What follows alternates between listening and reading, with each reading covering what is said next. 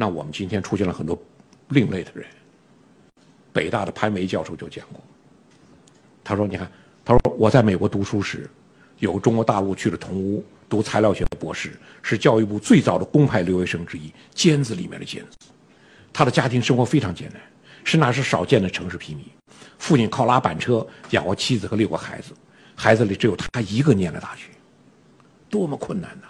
父亲拉拉板车，六个孩子，一个念大学，念北大，多好的条件啊！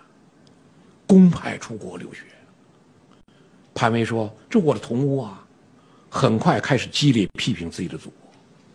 他的博士论文研究陶瓷材料，那是最尖端材材料，毕业后长期找不着工作。陶瓷材料是尖端保密行业，不容外国人插足。尽管他骂自己的祖国，却通不过美国政府的安全检查。美国政府的安全检查是陶瓷材料不容许中国人从事，就骂到共产党也不行。你也是中国人，不能从事这个专业。”他自以为可以了，还信了基督教了，都不行。后来，他给一家小公司做实验员，每小时不到十块钱。再后来，他只有放弃自己的专业，去芯片工厂做质量检验员，过那种普通而平静的美国生活，永远不可能成为陶瓷材料专家了。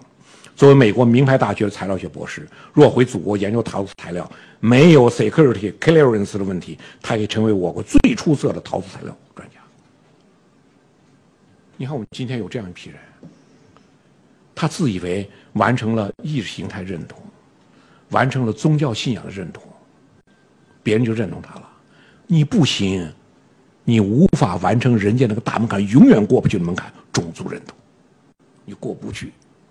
中国就是共产党领导，人家就不是。我说你们太小看中美的分歧了。美国国务院的。那个规划师，政治规划师主主任斯伊纳总结特朗普主义，最近不是概括出来了吗？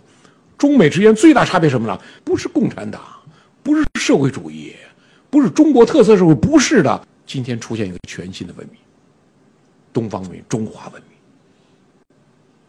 就这种文明的复兴，让美国人受不了。他，他觉得今天面临的绝不是一个中国的问题。是一个完全抑制文明的复兴，而且在世界上还要居于这样这么高的地位，因为世界历史就是西方史。今天中华文明异军突起，在抗日战争最困难的阶段，我们近代史学家叫蒋廷甫，他在中国近代史中发出过著名的蒋廷甫之问。我们前面讲了，你看那个谁，邓稼先之问，将来还有人记记得我们？你来看蒋廷甫之问。蒋廷甫之问也问得非常深刻。蒋廷甫讲，近百年的中华民族根本只有一个问题，那就是中国人能近代化吗？能赶上西洋人吗？能利用科学和机械吗？能废除我们家族家乡观念而组织一个新近现代的民族国家吗？能的话，我们的民族前途是光明的；不能的话，我们的民族是没有前途的。不在于你社会主义还是三民主义，不在你共产党还是国民党。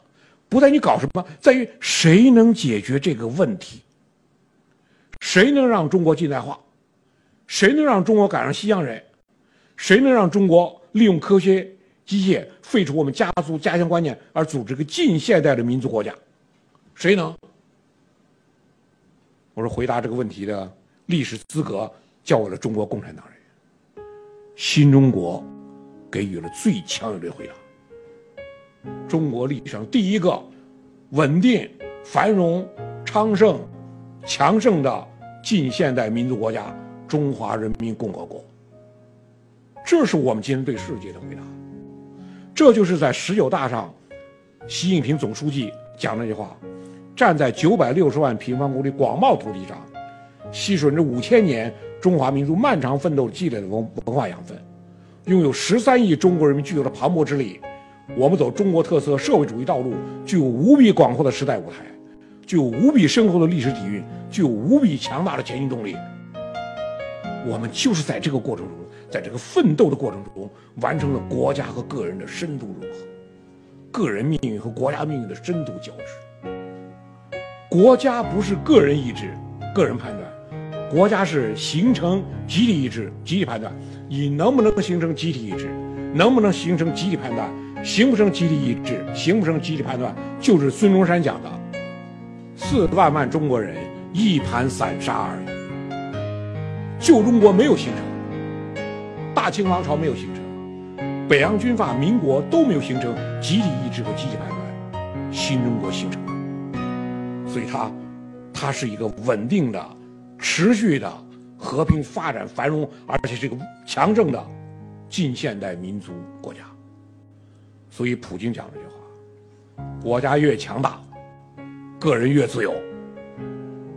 这就是我们在今天回想，个人与国家，我们个人努力到极致，我们所有的一代一代努力，我们站在前人的肩膀之上，我们让后人再站在我们的肩膀之上，这一代一代努力，努力的叠加，就是民族复兴，就是到新中国成立一百年，二零四九年。建成富强、民主、文明、和谐的社会主义现代化中国。我今晚就讲了。